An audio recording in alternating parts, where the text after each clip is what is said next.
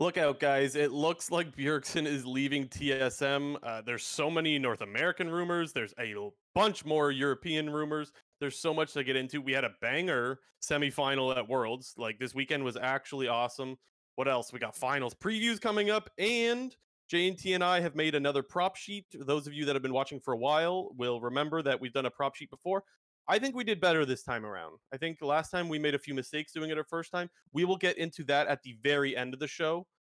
JNT, let's get into the Bjergsen stuff, man. He's leaving TSM. You and I were both confident, like like really confident, that he's staying with North America, or, or excuse me, staying with TSM.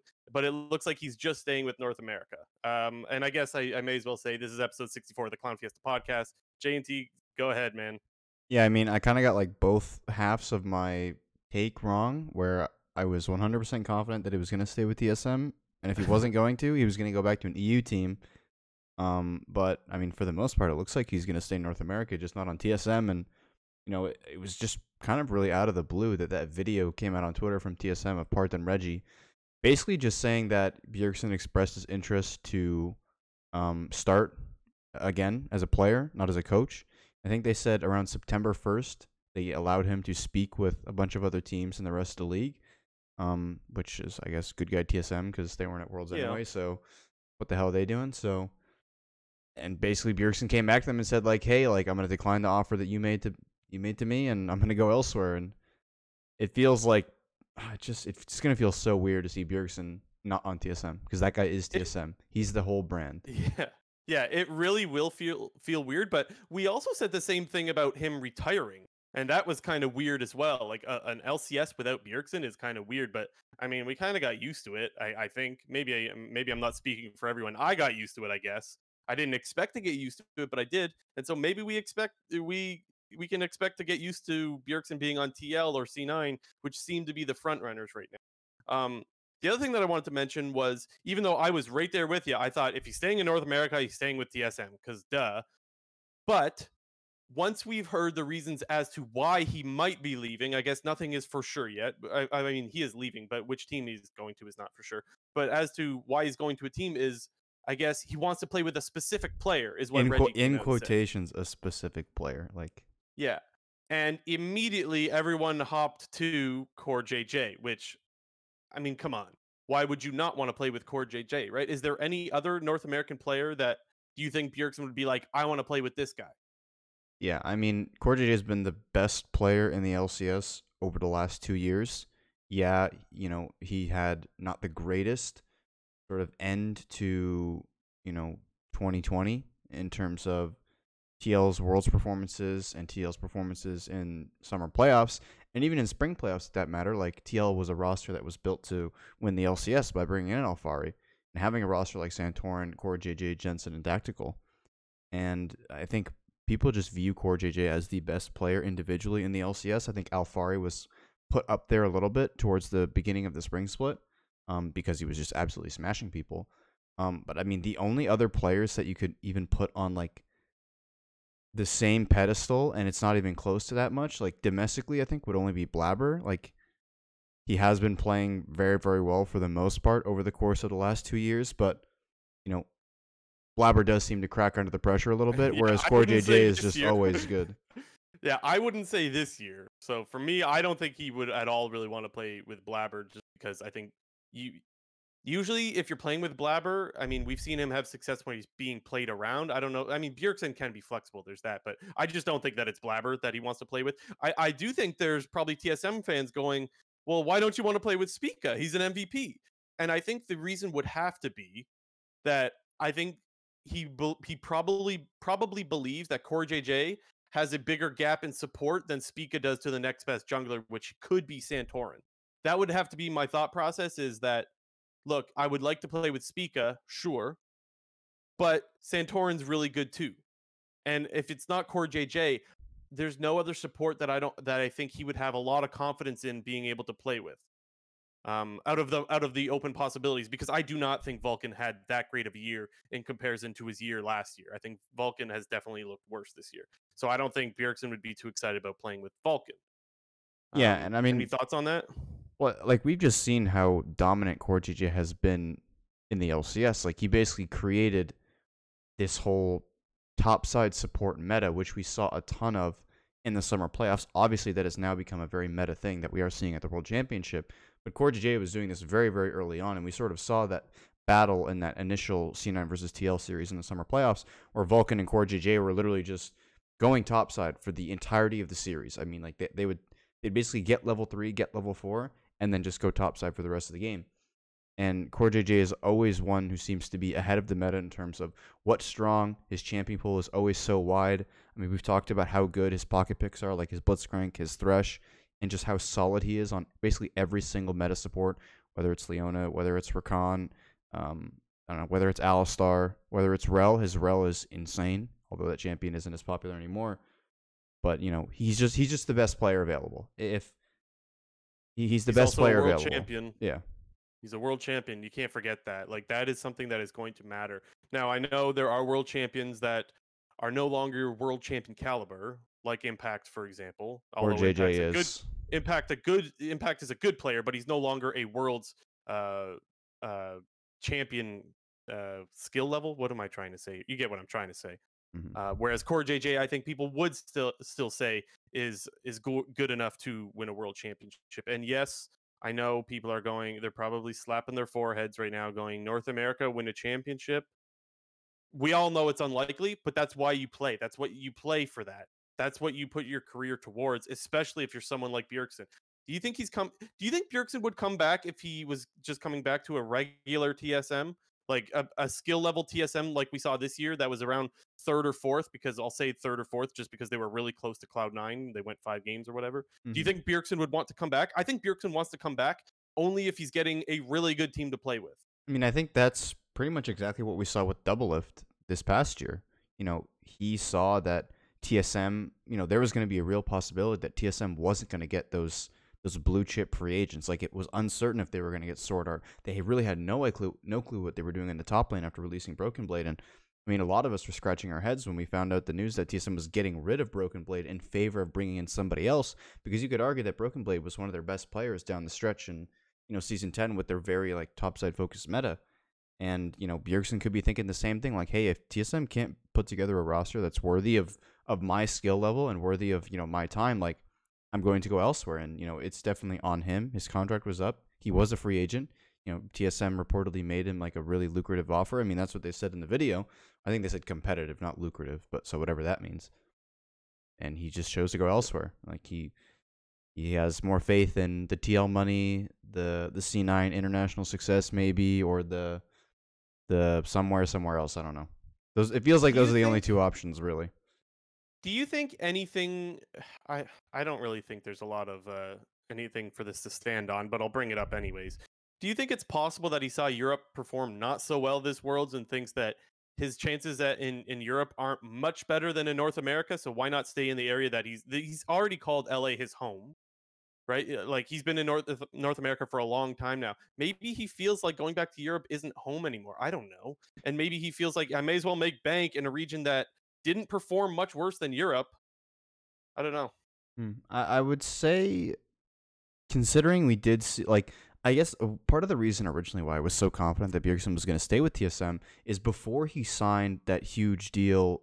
I think it was in the end of season eight, or maybe it was the beginning of season eight. Um, that gave him partial ownership in TSM. Like, I think it was at the end of season eight. Now that I'm thinking about it, like, there was also like big rumors that Bjergsen was going to f- go to Fnatic or something, or, or Bjergsen was going to go to 100T, and so like when the EU door kind of shut there, it made me think that like okay, yeah, he's prioritizing North America. So I don't know.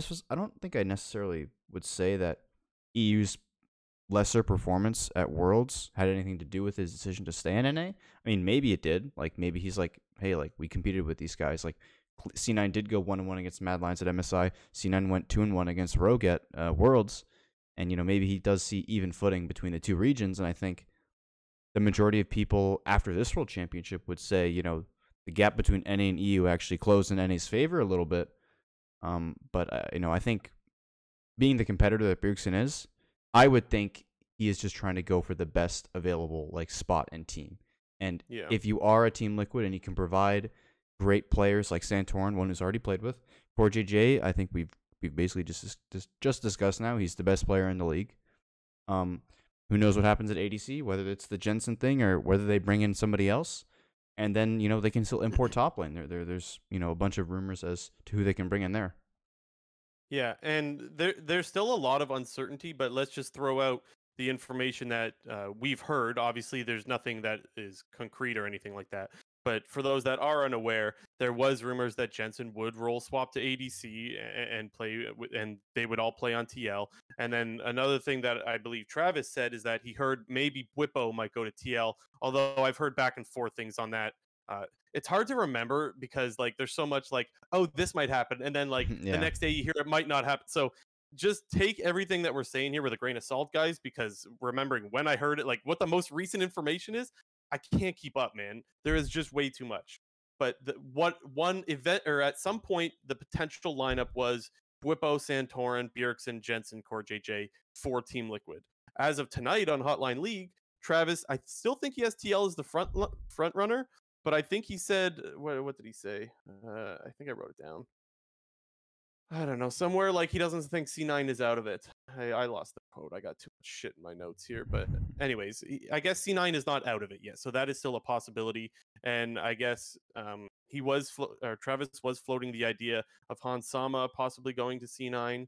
Um, and then there's also the idea that Danny might be for sale. Like there's still so much on the table. And then I don't know if Travis was trolling, but he also asked one of the callers on Hotline, "What do you think about Mickey?" And it was, a, I think it was call for C9 if I remember right. So I mean, uh, there's just too much. There's still so much up in the air, and uh, I mean, I think he's probably going to TL, but I guess what I'm saying is it's not a done deal. Yeah. Um, I guess the other stuff to talk about with TSM um, is that apparently Sword Art is leaving as well, uh, one year into his big $6 million deal that was basically memed throughout the entirety of the year because of Sword Art's performance. Um, and I think that was kind of expected, regardless of what was going to happen with Bjergsen, based on the results you were getting for the amount of money that you were paying for him.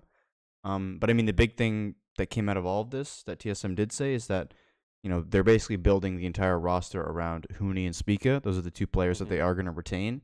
And that, you know, they're kind of putting more of a focus to developing younger players rather than getting veterans or going for some big super team, quote unquote. Yeah, and I think that's because they realize if we can't keep Bjergsen, well, we can't make our super team, and so let's keep some of the guys that we have that are that are good players. They're not top tier players, but they're good. Obviously, you could say Spica's top tier, but I, am talking most mostly about Huni, who is a good player, not a top tier player. Um, and you could still have a competitive season, and the money that you would save on Sword Art, maybe you could put towards your academy system or something like that. You know, you could actually look to more towards development is the idea. And Uh, did you say the quote of what Reggie and Parth said in their video? I, I can I have that here if, if you didn't say it already. Well, it was like developing younger talent or something like that. I don't have I don't know if that just, was a direct quote, but I just I have the I have the direct quote, so I just I'm just going to share it just cuz I have it here. Um, so Reggie in the video that they released, you guys can go check it out on Twitter. But um, for the sake of just our conversation here, he said we intend to focus uh, on up and coming players and to build our team culture around these rising stars. And then Parth said to clarify, this does not mean TSM will be an all rookie development roster, which is basically echoing what you just said a moment ago. But I just wanted to give the exact quote of what they announced to the TSM fans. Mm-hmm.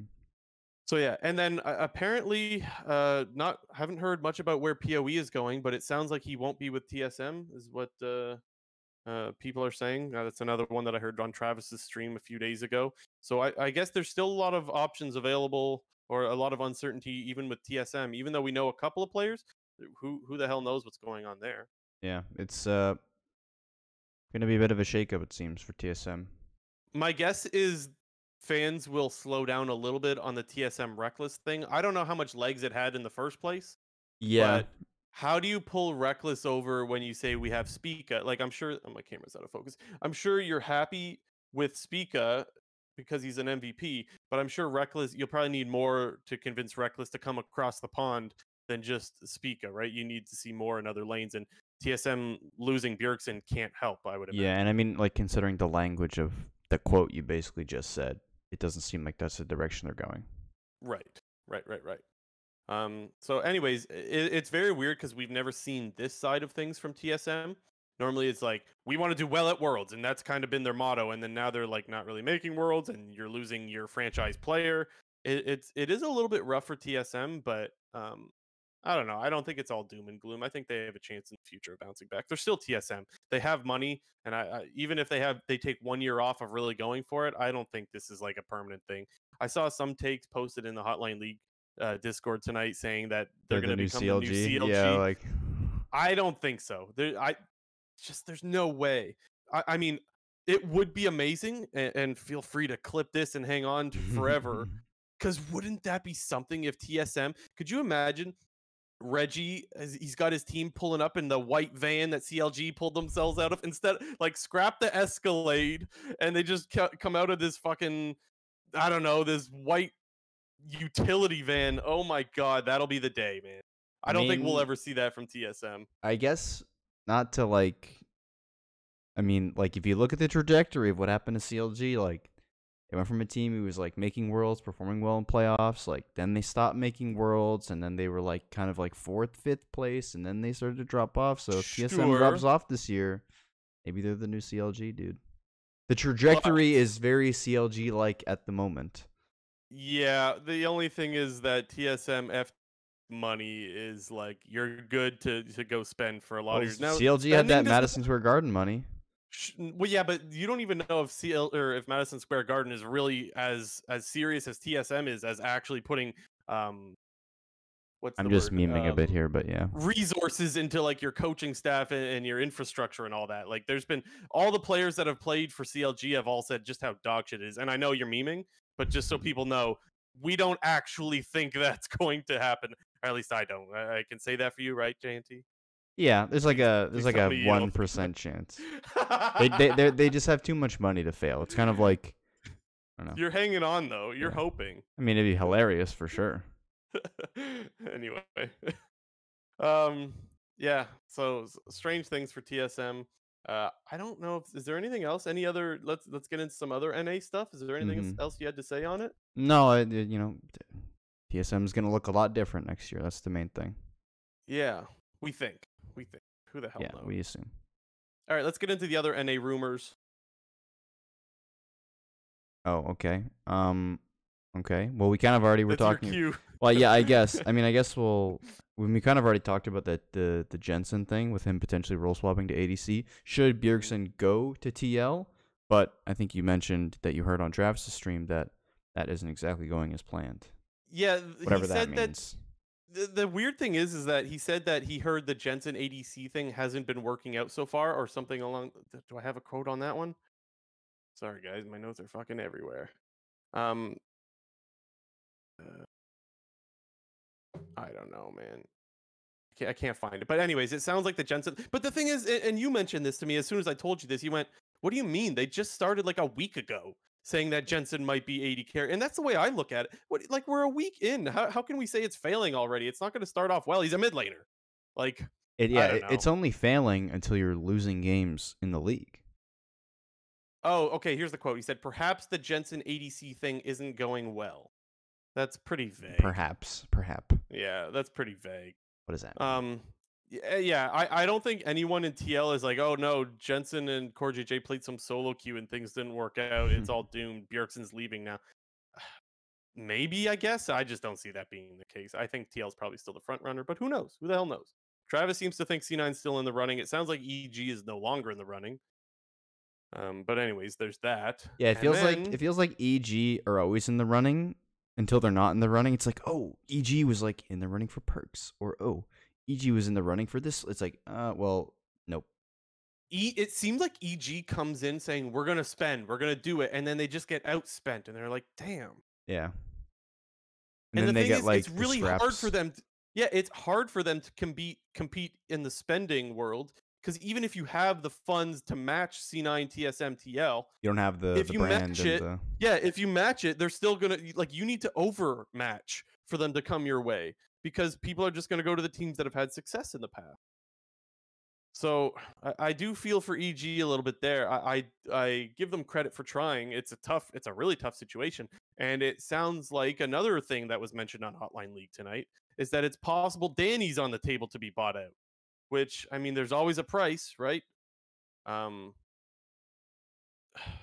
it's a little bit sad because EG's like this team that's supposed to develop players and whatnot, but I'm sure they're getting offered a fat check for Danny. You would have to imagine, right? Yeah, I mean, based off of what we've kind of heard, I mean, uh, with regards to the TSM stuff, like Danny is a player that sort of fits that profile of a young player who has the future to be a star in the league. And Yeah. it's just like that's the perfect match right there with what TSM is just saying and the player that Danny is right now. Like that could be a fit. If Cloud9 wants to go, um, you know, import elsewhere and free up an import slot and get an, uh, get a native ADC, that could also work for um for C9.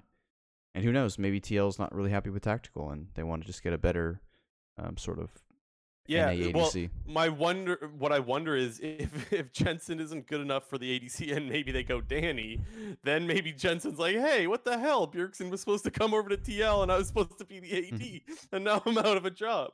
And then you got to wonder, well, is Jensen gonna go back to Cloud Nine? Uh, yeah, there's there's still a lot of possibilities up in the air. Um, one of the other things, did I- did I mention the Hansama thing yet? Because I I got a few other things to mention here. Did I mention the Hansama? If I Did didn't, a little bit. If I didn't, I guess Travis is teasing. He said Hansama, I feel like is a very likely option for C9. That's where I would be betting chips right now. So it doesn't sound like he's 100%, but if he were to bet, he would bet on Hansama going to C9. I, I, yeah, I mean, I don't know. So there's that. And then what else? Oh, this was another weird thing. Uh, just the last thing on TSM here. Uh, I guess Leena took all of her TSM stuff out of her Twitter bio and whatnot. So maybe they're losing Leena too, which is like a. I don't know if that's a big deal whatsoever, honestly, but I just think it is noteworthy. Hmm. You know. Reggie Uh, got then the Re- la- Reggie Reggie got pissed, yeah. getting cucked. Yeah, you you couldn't you couldn't hold on to the uh well, I don't know, whatever. Um and the last thing is FlyQuest. I actually think this is kind of a low key like I think this is underrated. Got my FlyQuest jersey on for this. I hope that it's a good signing. For this not one pretend- specific instance. I'm not going to pretend I know a lot about Toucouille. I don't. Is that his name? Is that how you say it? Well, I think so. Oh, I wasn't sure. I, I was kind of hoping that you might say the name so I didn't butcher it. I think it's Toucouille or Tu- well, okay. It people sounds good to me. People might say Toucouille, um, but uh, it. I mean, it's from the LFL, which is the French league. I'm I'm guessing it's probably pronounced Toucouille, and if he's an MVP for the LFL, I feel like that has to be a really good signing. Um, so I, I'm really excited for this for for TL or excuse me for FlyQuest because I mean I'm not gonna lie, I don't really think Palafox looked too good, and I think that bringing in what is obviously a young good talent has to be good. Um, Mhm. so I, I think that this is low key. Like I'm kind of impressed with FlyQuest. How can nobody else get the LFL MV- MVP? Like there's a lot of good players that come out of that league. Yeah, I think the Uh, I was- LFL is kind of widely regarded as the best regional league out of all the EU regional leagues and ones whose Yeah. top teams go to EU Masters. We've seen a ton of LFL teams win EU Masters, whether it was like Karmine Corp back in the day where you had Adam, who was like the big star of that show, went on to Fnatic, and then this Toucouille guy. Um, he Would won. you say the league is the best in the West? no. Um, I mean, it might be for developing uh, yeah, for well, developing talent. It actually like might be. yeah, it's like mini the mini best league. Um, so he was LFL MVP in the spring split this year, not the summer split. His team finished Okay. in seventh, Hmm. which I mean, like that doesn't really tell you a whole lot because How many teams are in that league? I don't know. Yeah, me neither. Uh, they went seven and eleven, if that says anything. He got MVP on a seventh place team. I'm trying to think if that's a no, no, good thi- thing or a this was thing. this was summer split just recently. Oh, they, they finished. Gotcha. They in spring they finished fourth. Okay. So Anyways, I thought that was really interesting. I you would think that the LFL talent would go right to the LEC as it has. there's ten well, teams. Yeah. Anyways, so I, I was really surprised by that, and I think it's probably a good sign for FlyQuest. I think it's something to be excited about because they produce a lot of good talent that league. So yeah. Yeah, I mean, Uh, oh, I was just gonna say, like with the rest No, of. FlyQuest, we probably can assume that Josedeodo's sticking around. So that would be the two. I don't think we can assume anything anymore, man. Not with Bjergsen leaving TSM. I'm done with assumptions. I don't got a clue, and I'm just gonna wait.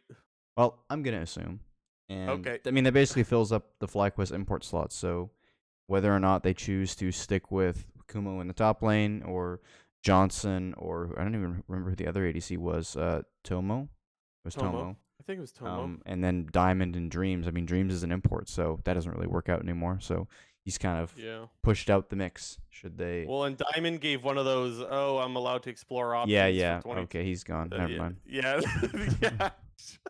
those those don't have a good history of having people stick around. Yeah. I, I would like to know what the percentage of players that put that out actually end up staying on the team It's that they're allowed 95 to. plus at least. Probably, yeah, probably. Mhm. Um, but anyways, I think that's it for all the North America stuff, right? Yeah, we got a lot of EU So- stuff. But before we move on to the EU stuff, though, I just want to ask: Do you have any other? Because I, I want to ask. We heard a lot of stuff about TSM and TL, and we heard some things about C9, of course. I wanted to ask you, as the C9 guy, is there anything, anyone that you think is being left out that you would like C9 to go after? Well, I mean, considering the you know Travis saying that the Jensen ADC thing isn't going well, or perhaps isn't going well, whatever the hell that means. Yeah, And know, right? Bjergsen, you know, doesn't go to TL, or if he even if he does go to TL, I mean, there's a lot of mid laners that C9 could go after because you know we're gonna get to it in a little bit, but it looks like Perkz is going back to EU. But you know, this basically frees up an import slot for C9 to import mid if they want to, or go for a resident um, NA player in mid lane, and then maybe go import ADC, whether it is Hansama or somebody like that. But in terms of the import mids that I think you know would be good fits for C9 potentially, I think the first one is Nisqy. I think it's Mhm. you know we haven't really heard anything from like Fnatic in terms of what's going on with the rest of their roster other than Razork. Um, but if Nisqy's not there, I would assume that a lot of the C9 players that are on that team would like to play with Nisqy again. It feels like the only reason that Nisqy got kicked from C9 even in the first place was because they saw the potential for more with Perkz. And yes, Nisqy did have a pretty bad end to uh, 2020 at towards the end of the regular season and in the playoffs. I think he was him and Blabber were their two worst players when they kind of had that massive collapse. Um, but at the same time, I think the other guy that I want to point out too uh, is like a really underrated player in my opinion is uh, Vetheo from Misfits. I think that guy's insane. I, I think you know he was one of the main reasons. Him and Razork, I think, were two of their two of Misfits' strongest players down the stretch, kind of leading them to almost a top four finish. Um, so I think if C9 did want to import and maybe go younger and sort of plan for the future rather than maybe picking up a older veteran or I guess a more tenured player, he would be one guy that I would look at. Yeah. Um, I gave this take to you last week, I think. Um, but I'm gonna say it now, and it sounds less five head because we've learned that it's possible C9 might be getting rid of Vulcan. It sounds like that's possible. Um, it sounds like C9 might be getting rid of a lot of people. But what my take was, and I'm glad I said it to you before this stuff came out, was I think Fudge is the only player that they're gonna keep. Um, I or look to keep, I should say, because you never know what is actually available.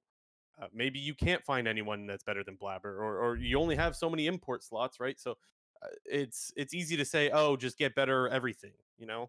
But I- actually do think that C9 is looking to keep Fudge only. That would be my thought, because I actually don't think any of the C9 players played all that great this year. I think that they all um, were noticeably worse than the year prior, and I think that's usually a bad trend if they're if they're heading in the wrong direction. I think Blabber looked definitely worse than last year. Very inconsistent. You guys know my opinion on Perkz already, and we know Perkz is gone, uh, or likely to be gone. Sven got benched. We still don't know what's going on with that. And Sven was easy pickings very often since pretty much MSI. And I think Vulcan has looked not even close to as impactful as he was last year. Um, so I, I- think that pretty much I, that's my take is that I think C9 is getting rid of four players and going to look to replace them. Now, what's available is up in the air, right? But anyways, I that's what I think Cloud9 is going to do. Yeah, I mean, my whole thing with replacing players on specifically top teams in the league, like when you are a Team Liquid, when you are a TSM, when you are a C9, when you are a 100 Thieves, like, sure, you know, replacing a player might be necessary due to poor performance, but at the same time, you need to find a player of equal or better skill. And I 100% agree. I think Fudge has got that spot locked up. But in my opinion, uh, unless you're going to really shake things up in terms of where exactly you're going to be utilizing your imports, I see no reason to get rid of Blabber. I think, you know, he does have the highest ceiling of maybe any player in the league. Like we can see when this guy's on form, he's the MVP, looks really, really good. The question Yeah. is, can he stay at that level? And whether the thing that's is, sorry, go ahead. well, just your w- thought. whether that's like roster stability, um, a better like fit for mid lane because we really saw how well Nisqy and Blabber worked together. Like that was a combo that was like really, really insane. And like Nisqy was, you know, the Blabber enabler when mid lane meta was all about pushing and roaming, where you had champions like Rumble mid. He was like heavy twisted fate meta as well. Um, so you know whether it's finding the enabler for Blabber or getting him a little bit more under control, which I think we saw towards the end of Summer Split, because let's be honest, at the beginning of Summer Split and at MSI, Blabber was all over the place. Um, but I did think Blabber got a little bit better, kind of as the as the season went on. Ultimately, never got back to that level that he was at pre MSI and sort of you know when he was MVP, and then when he was also. MVP in spring season ten. Um, but I do think that bot lane we could see some changes, especially if we do see the sort of imports switch around where maybe instead of importing ADC, they go native with like a Danny or a tactical, maybe who knows. Um, or mid lane if you know if they get Bjergsen, like Bjergs- Bjergsen's a resident, so that frees up another import slot for you. Maybe you want to go after you know an EU support, a Korean support, or something like that. Well, and I think Santorin is a free agent, so it's possible that if C9 is still after Bjergsen, that they still go after Santorin as well. Maybe. That's possible. Um, the the one thing that I wanted to mention is that uh, you you mentioned Blabber at his ceiling is is a, one of the best, if not the best, North American player. I I can agree with that. We've seen him be an MVP. We know that he can be really good. But I'm getting a little bit tired of the ceiling talk because we've talked about Cloud9's ceiling all freaking year long we haven't seen much ceiling. You know what I'm saying? So I, I think the ceiling talk, while it may be true, I think it's optimistic to expect or hope for the ceiling. Um, so that's I'm I'm not. You could say anyone at their ceiling. You know what I'm saying? So I'm not too big on this on the ceiling talk. I guess. Yeah, I mean, I mean, it, it's. I think it's just about finding the right combination of players, and that, and that's the main thing. Is you know, C9 clearly have not been like the front runners per se, and a lot of these players with regards to free agency, and honestly, never really have been. They're usually the ones that are selling off their players to bring in a younger type player, and the only time that we really saw them very aggressive in the free agency period was when the whole Perkz, you know, Perkz being available was going down. So I do think unless Cloud9 is getting Bjergsen, we're probably going to see, you know, a much more slower and thoughtful free agency period from then. Whether they want to go with kind of like a younger player, maybe like a Vetheo, maybe like a, I don't know, a younger player, maybe a more veteran style in Nisqy who they think will work better with the team, or if they do go for these big guys like a Hans Sama or somebody like that. Yeah, and predicting what C9 does is impossible. Year after Yeah. year, they always surprise us one way or another. So, I I- yeah, I can't even pretend to to guess what the hell is go- going to go on for C9. But we know that their offseason is going to be interesting because it always is. So that's that's pretty sweet. Um, okay, now we let's get into the European stuff Mm-hmm. because there's a lot. Usually, it's like Europe acts first, and then all the really good players that don't have a really good team are the players that might be coming over to North America. Yeah. Uh, I'll let you go ahead and, and start with the stuff. Yeah. Um. Well, up first we have this, and I've slowly realized this really has no relation to any of what we're talking about, but it's kind of interesting. uh, Forgiven, yes, Forgiven. If people remember who that is, You heard remember. that right? was the last time he played season ten on Schalke, and then he got benched. No, I Or was think that it's season 11? Ten I think it was season ten. was dude. it? Really? I thought it. Was, anyways, it feels like forever. Yeah. I thought it was like season eight or nine. yeah. Uh, I don't ask me. I don't know. So Apparently, he's looking to play pro again, and he's going to join like a, yeah, a a regional league team in the Spanish league. Um. So that's Mhm. kind of interesting. Although let's get all the other more boring ones out of the way. Yeah. Um, other boring ones. I'm gonna be honest. There's a couple names on here that I really don't know who the hell they are. So Sertuss.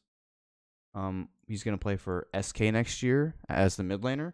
Previously played for uh Schalke's uh ERL team and Misfits Prem- Premier, the other ERL team. So SK kind of seems like they're going young with their mid laner there. Mhm. Yeah. Um, other ones, uh, Neon, former Schalke ADC, is going to be the new ADC for Misfits. That would also leave Kobbe without a without a spot for the time being. right. Um, what else? What else to see here? That's most of the boring stuff. Those are the boring ones. yeah, Uh, the thing is, I, I say boring, but like, there's still a chance that these players we've never heard of can be really good, right? It's Yeah. just you can't count on that, and because we know nothing about them, that's why they're boring. It's not because they're bad; it's because we just don't know anything. yeah. I mean, Neon's a Uh, good let's- player. We know we know a lot about Neon. He's been on Schalke Yeah. for pretty much a year and a half now. Uh, He he was the Yeah, guy who replaced was a- Forgiven. Yeah. Oh, was he? Okay, Yeah. cool. Uh, all right, let's do some of the more interesting ones, the players that we do know. Yeah, so. I kind of alluded to it a bit earlier. Uh, Razork, uh, Misfits jungler, is expected to play for Fnatic, replacing who is also going to be a free agent. Uh, and we also did say there there was a a small rumor going around that TL was maybe going to get Bwipo top lane. Uh, but I mean, Razork to Fnatic is, in my opinion, like a really huge signing for Fnatic. Uh, whether or not they keep the same roster, uh, minus uh, Bwipo adding in Razork, I think that could be a very great roster. Um, you know, there's you know still a lot of questions up in the air. What's going to go on with Nisqy and what's going to go on with the ADC position because we do know that Hylissang is locked into a new deal. I think we mentioned that a couple weeks ago, and presumably Adam is going to be sticking around because you know he is he's this very young player who does have a lot of potential. So it'd be pretty surprising to see them move off of him. And you know, we did see some. We saw a lot of lows from Adam at Worlds, but we also saw some highs where even from behind, he was going for some very aggressive plays and trades. Yeah, we did. Yeah, Um, that's true. And then the whole upset thing, you know, we got to kind of see how that pans out and whether or not Rekkles is playing Yeah. any part in this. We still don't know. Yeah, we still don't know what happened with Upset, and we still don't know where Rekkles is going. And we know Rekkles have been has been with Fnatic a couple of times, and for a long time he's played for Fnatic, so that's still possible, and that stuff is still up in the air as well. Yeah, and it wouldn't be Um, surprising at all to see Fnatic go get Rekkles again after they Yeah. let him go in season five when he went to Elements, which was like the EU super team at the time. Failed there, went back to Fnatic, and then you know still just had like another great five years with Fnatic. So it would not surprise me at all to see them unfortunately ditch upset for Rekkles if whatever is going on with upset can potentially affect what is going to go on in the future. And just knowing how well Rekkles plays with Hylissang, because like we've talked about this before, like Rekkles and Hylissang were the best bottom at Worlds at 2020. Yeah. So it would like to see them back together would you know be a huge confidence boost I think for Fnatic fans. Well, and the weird thing is that Hylissang and Upset were also great as well. yeah, they were like- great. They were I they were in my opinion the best spot in the league at the end of the year this year. Yeah, and, and it's like if you do have those two options, you have very good bot lane options. So Mhm. that's good for Fnatic.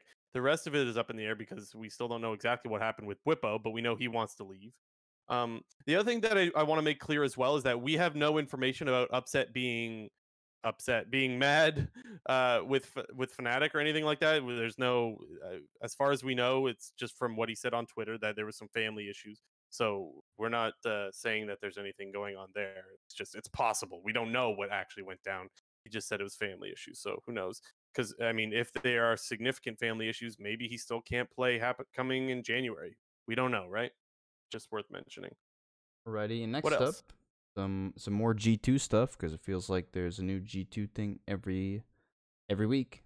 Um, apparently Mhm. they've chosen quote unquote Targamas as their new support, um, and they were reportedly holding support tryouts, which is honestly pretty surprising to me because it felt like tryouts kind of like became a thing of the past once like Yeah. season eight nine rolled around. Like you kind of just got best player available. Like tryouts were like a big thing back in the day where you would see all these teams like they might be boot camping in Korea or boot camping somewhere, and they would bring in multiple players to try out for a position.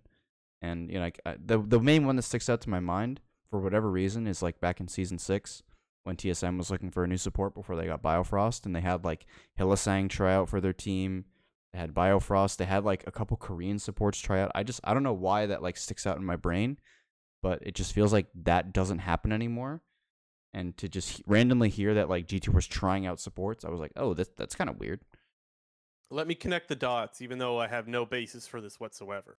Okay, they're all in Iceland, right? Or, or Europe, I suppose. G2 is scrimming TL with Jensen 80 carry.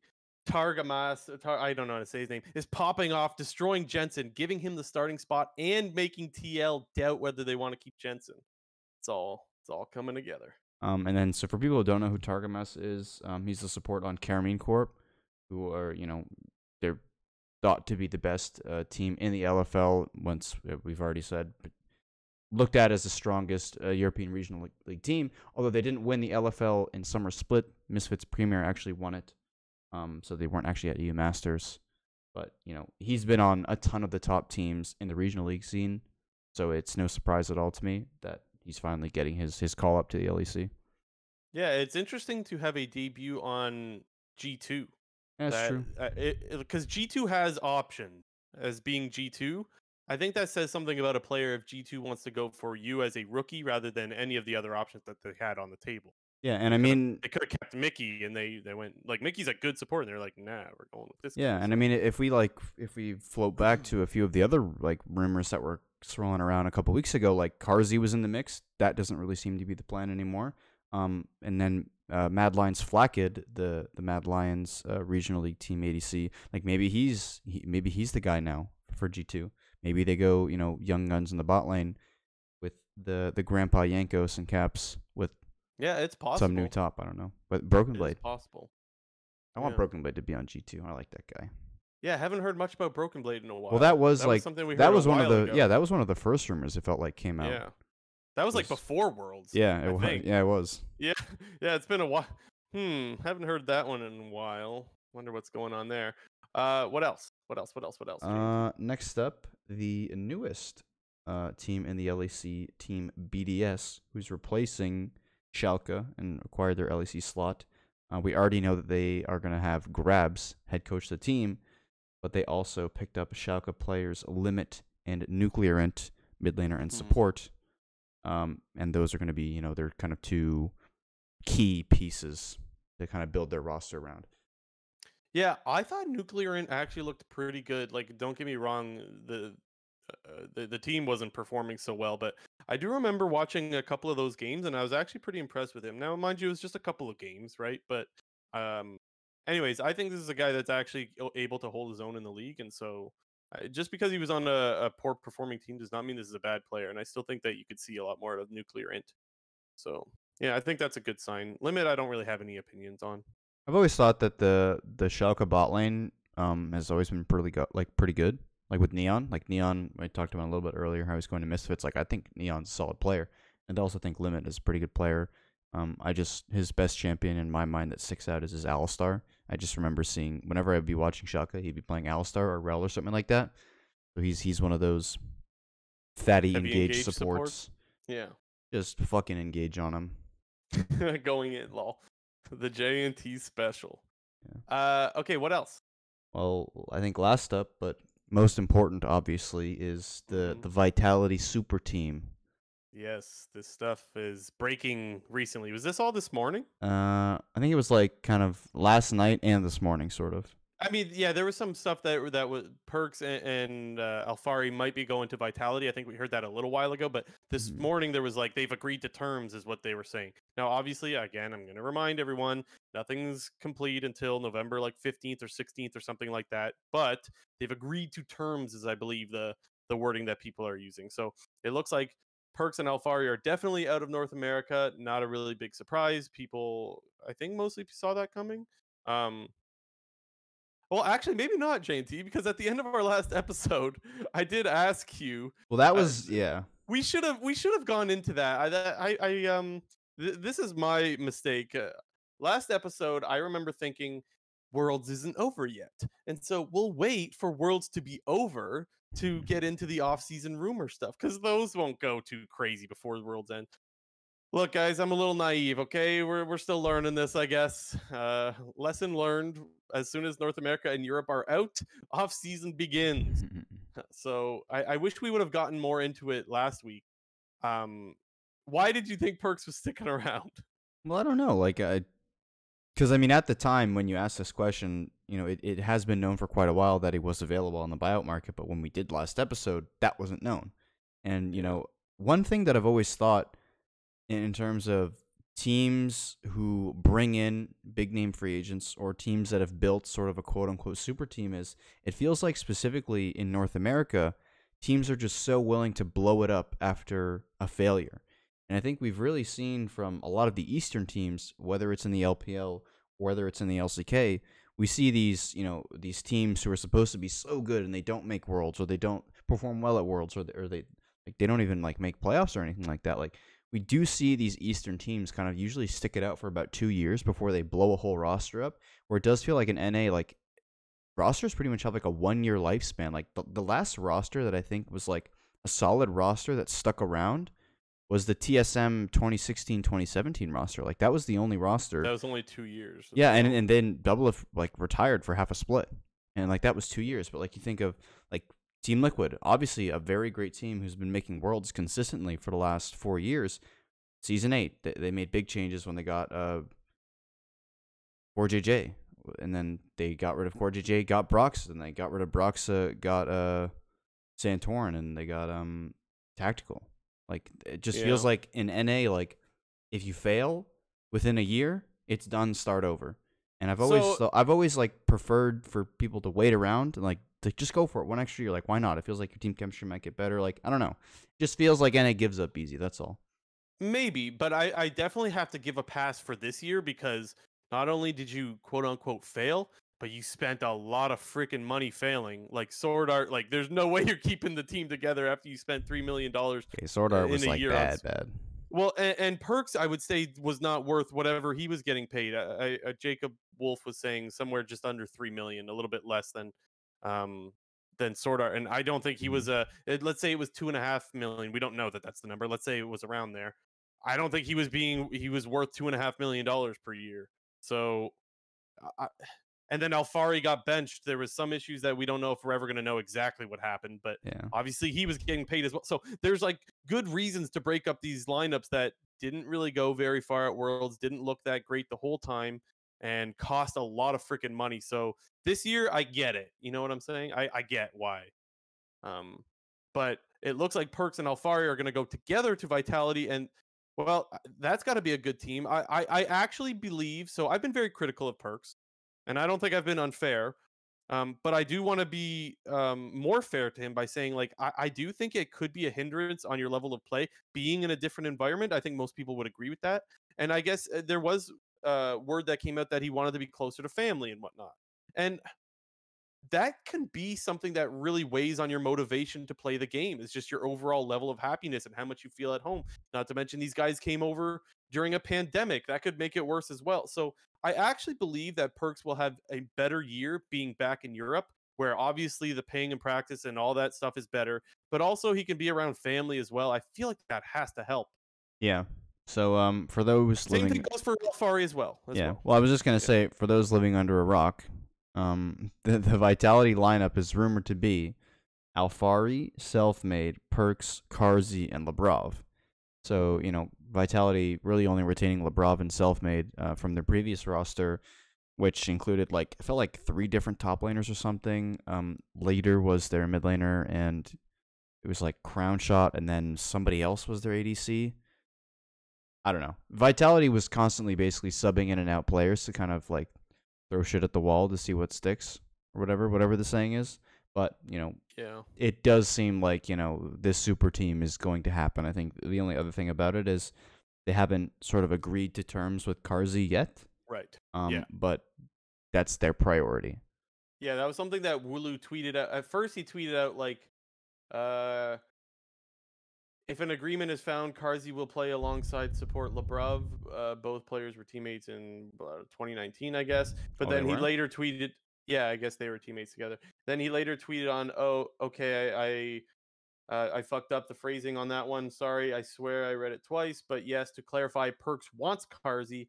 Carzzy is also Vitality's priority, but Vitality and Carzzy have yet to find an agreement in the coming days. So it looks like they're probably still working on an agreement, but there is not one yet. So that's where we're at with that. Oh yeah, I did say that they played for put together. Yeah. And, and another thing that he tweeted, which I thought was interesting, is that um, he also said, uh, "This is LEC Wooloo, by the way. This is that sheep guy that that leaks stuff. That sheep um, guy. the sheep guy. uh, anyways, uh, he said, "I see a lot of people say, uh, a lot of people say that Fnatic, Alphari plus Perkz couldn't happen for money reasons, or that was just speculation. But no, Fnatic really tried to get them. So maybe Fnatic is not all that cool with keeping Adam. Maybe they're still looking for other options, and obviously with Nisqy as well. If they're go if they're looking at Perkz Alphari, clearly they they're looking for better options. That might not mean that they want to get rid of um of either one of them, but it's like C9. It's like they had they were happy with Nisqy, but if you could get Perkz, of course you're going to go for Perkz. Mm-hmm. Same kind of thing here. It's Nisqy uh, versus Perkz Yeah, again. I- and it's but it seems uh, like Al- couldn't get it though. yeah, like Perkz and Alphari are kind of kind of been viewed as like a pair. Like that was something that kind of came out really early on. Basically, you know, five or six days ago, it was like Perkz and Alphari want to play together. It kind of felt like they were the package deal.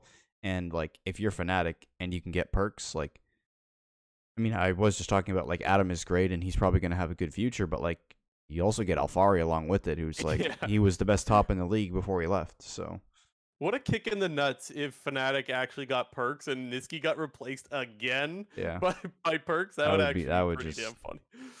That would be hilarious. Anyways, um, I so I talked about this on Hotline League tonight, but I wanted your take, JNT. I, I will read to you what my take was for Hotline. Um, I said with all three major imports, Alphari, Sword Art, Perkz, leaving the LCS after just one year, should we worry about the LCS teams being able to import that talent again? Since North America doesn't have a good history of developing that talent ourselves, uh, and it also doesn't help that two of those three had major drop offs in their gameplay, um, right? Because Perkz was definitely worse in North America than he was Europe. hmm Uh, Sword Art, obviously, as well, was definitely worse than he was in the LPL. And then the last thing I ended up was a follow up with saying, should North America even want imports, considering your turn on investment can vary from CoreJJ to Crown, right? There's a big disparity there what you're Oh getting God. with an import, right? Like there's a big disparity there. So I want your thoughts on on all that, and if you need me to say any of that crap mm. again, because that was a lot, let me know. Well, it does feel like in terms of like I think NA importing when it originally like was first happening back in season 4, season 5, season 6, it was more of the EU, LCK and LPL players who are no longer at the top of their game in that region who could be top players in our region. And you saw a bunch of signings like um the Svenskerens, the, the like the loopers, trying to think of like other LCK like people Ssumday came over. even Impact at the time, like he he had missed out on Worlds two years in a row. Um, Mhm. like it it was kind of thought like if you were no longer at the top of your game in EU, um, LPL or LCK, coming over to NA was an option. Then sort of it developed in like season eight, season nine, season ten. It was like, hmm, if you're a top EU player, maybe you can go to NA and sort of dominate there and have a better shot at being the number one seed in your region to make Worlds or whatever, something like that. And I think with the result of this, we might see less of that. Hey, like we're going to be importing the top players currently at the top of their game, the Sword Arts, the Perkz, and the Alpharis, and we might sort of revert more back to what we kind of saw before, which was the players kind of on the decline. I mean, we still kind of get that here and there, like when the one that sticks out is like when Immortals picked up Soaz, like he was clearly no longer a great player Yeah. in Europe, but you know he could be, you know, a mid to like maybe third place top laner in NA. Obviously, didn't work out like that, I think we might sort of see a bit of a bit of a step back in terms of how much money people are spending for these imports. Therefore, you're not going to be getting the best players available in their role in their region. It might just be like the tier two ones or the tier three ones. Yeah, which is kind of uh oh, right? A couple of thoughts that I wasn't able to get out on Hotline League because obviously the calls aren't all that long. But one of the things that I was worried about was if I'm a European player, I'm trying to sign one year contracts so I don't get shipped off to North America. so that's that's Yeah, yeah. one. The other thing is is like if you see, well, I, I might have mentioned this, but if you see Perkz, I, I said struggle because I mean he was still a good mid laner in North America but he wasn't Perkz level, right? It wasn't what we come to expect. So like if Perkz can we'll say fall off for lack of a better term, then like anyone can, right? Yeah. So that's something that I'm worried about. Uh, Yeah, that's what I'm worried about. Like who wants to go to North America if if Perkz and Alphari take their first opportunity to get the fuck out and they like that's not a good sign, right? They're like, "All right, I did my 1 year. I'm done, man. Get me out. I want to go back home." That cannot be a good sign for North America trying to import good players from Europe. It's just it's just not. Yeah, but I mean, at the same time, like you also do have to wonder, like how big of a factor was that Perkz and Alphari wanted to play together, and the only available option probably was going back to Europe. Maybe. Because I mean, I we don't know, right? like, that's that's a good point. We don't know. I, think in the eyes of like when we're talking about specifically Sword Art, like he was one who definitely failed on the performance level. Like he never reached he never reached that level. He sort of like we saw flashes of it at points during the season, but was Yeah. never consistently there. Like although we did at times see both Perkz and Alphari, specifically in the spring split, just really dominate the league. Like Perkz was really turning it on basically week eight, week nine spring playoffs, Mm, and Alphari was was the best top in the league. And I think I would say Alphari dominated. I would not say Perkz dominated because if he dominated, he would have been on the All Pro list. I think. well, I said in week eight, nine, and the playoffs. Okay. yeah. Okay. Okay. Yeah. Sure. No, but I'm Okay. you know, I think Perkz and Alphari sort of fall more under the category of like, well, we want to play together and we want to build this super team, and doing it in North America is not an option. So like that could have been one of the reasons. Whereas you look at a player like Sword Art, like that was definitely like big failure. Yeah. Yeah. And there's no way anyone's taking that contract. Yeah. So I mean, where does that guy go? Actually, like, I don't Back know. to I was wondering the LPL? same thing. does 'cause, he like, go I to like? Sorta, Does he go to right? Like, he's- PCS? maybe. Maybe he mm. goes to like Brazil or something. Dude, no, then he's like officially done if he goes to like Well, wild card I mean, region. I feel bad I for don't him. I don't want, dude. I want him to go like PCS or something. Well, sure. Yeah. I mean, Because like that would that's be still a good region. Like, Yeah. Yeah, that that might be the good fit. don't go, good don't Maybe- go to like Latin LPL America. team. There's 17 teams in the LPL, and he still was a world's finalist. Maybe he just goes back to the LPL Maybe. and slots into a team. So that is Back to possible. I hope for the best. Yeah, you gotta Or hope I guess for the best for they're a new Art. team now. Oh, no Suning. Oh yeah, I forgot. Are you gonna support whoever the new team is, or no? Just because I like SOFM, so I'm following SOFM wherever he is. That'll be my LPL team. Hopefully, SOFM sticks in the LPL, but that's a that's a discussion for another day. Um, the other thing that I, I wanted your uh, thoughts on is: Are you confident in this whole like new North American development system? Like, it hasn't been ongoing for a while, so so the the thing is, only within like the last couple of years, maybe year, maybe even just year, I don't know, has like North America really started to be like, okay, we got to start developing some players. Do you have conf get a few more Dannies or not really? I think Because so. if we don't, if we can't get any more Dannies, or if we get very few Dannies, let's say, and we can't get any more Perkz Alphari sword arts, uh oh, I guess is what I'm saying. Well, I mean, I guess one sort of goes hand in hand with the other. Like, if we can't get the big boys, then we, you, you know, you're forced to go into that development route, and you know, it's going to have to turn into a priority. And I think it's whether or not the current teams at the moment are willing to stick their neck out and say, like, hey, we need to start doing this now. And the teams that have been doing it have been ones that have succeeded and have these young Yeah. players that are going into their starting roles of their team and playing very, very well. Like Blabber hit the scene, he was great. Danny hit the scene, he was great. Tactical hit the scene, he was great. 100 Thieves, like there's like really big talk about, you know, specifically Tenacity and Kenvy are the two main players on 100 Thieves that are always talked about with uh, making the LCS in the future. And you know, we see teams like TSM. Like, when was the last time TSM had like a young up and coming player that they developed themselves? I can't Yeah. think of one. Um, so Wait. TSM, yeah, Spica. okay, that that's actually true. Okay, Ah, sorry, shit. I was a little harsh on that one. I, I, I could have been like, oh well, I think you might have forgot about speak. No, you just Spica, man. okay. Well, Um, I guess I guess I'll rephrase my point to other teams are doing it a lot more. TSM's done it once, and but it's Yeah. good to know that TSM is going that route. It seems with that video they did put out. I think so too. I think so too. Like that's a good. Like, this is like while yes, TSM might struggle next year. Like this will be a good thing for TSM in the long run. I'm hopeful for the NA development system now that we're putting more time and resources into it. I just it. think it it'll take like- some time. So do I, but there's no proof that it will work, and so that's where I'm a little bit monka s. But uh, I, I guess I'm hopeful. We'll we'll hope that we can uh, Hopium's back. players. Hopium on Krakow mode. Okay. Uh, all right. Is that everything for the rumor stuff? I think so. Dude, there's still so much uncertain too. Like next week is probably going to be more of this, or at least yeah. in two weeks it will. Le- definitely in two weeks because that's when the November fifteenth will happen. Dude, the off season is so good. It's actually so good. I love it. Can't get enough off season stuff. Let's talk world stuff, right? Mm-hmm. Because Worlds was freaking awesome this weekend. Yep. Uh, I think people are a little bit upset that the the Damwon T1 series wasn't the finals. But dude, it was so good. It was so good.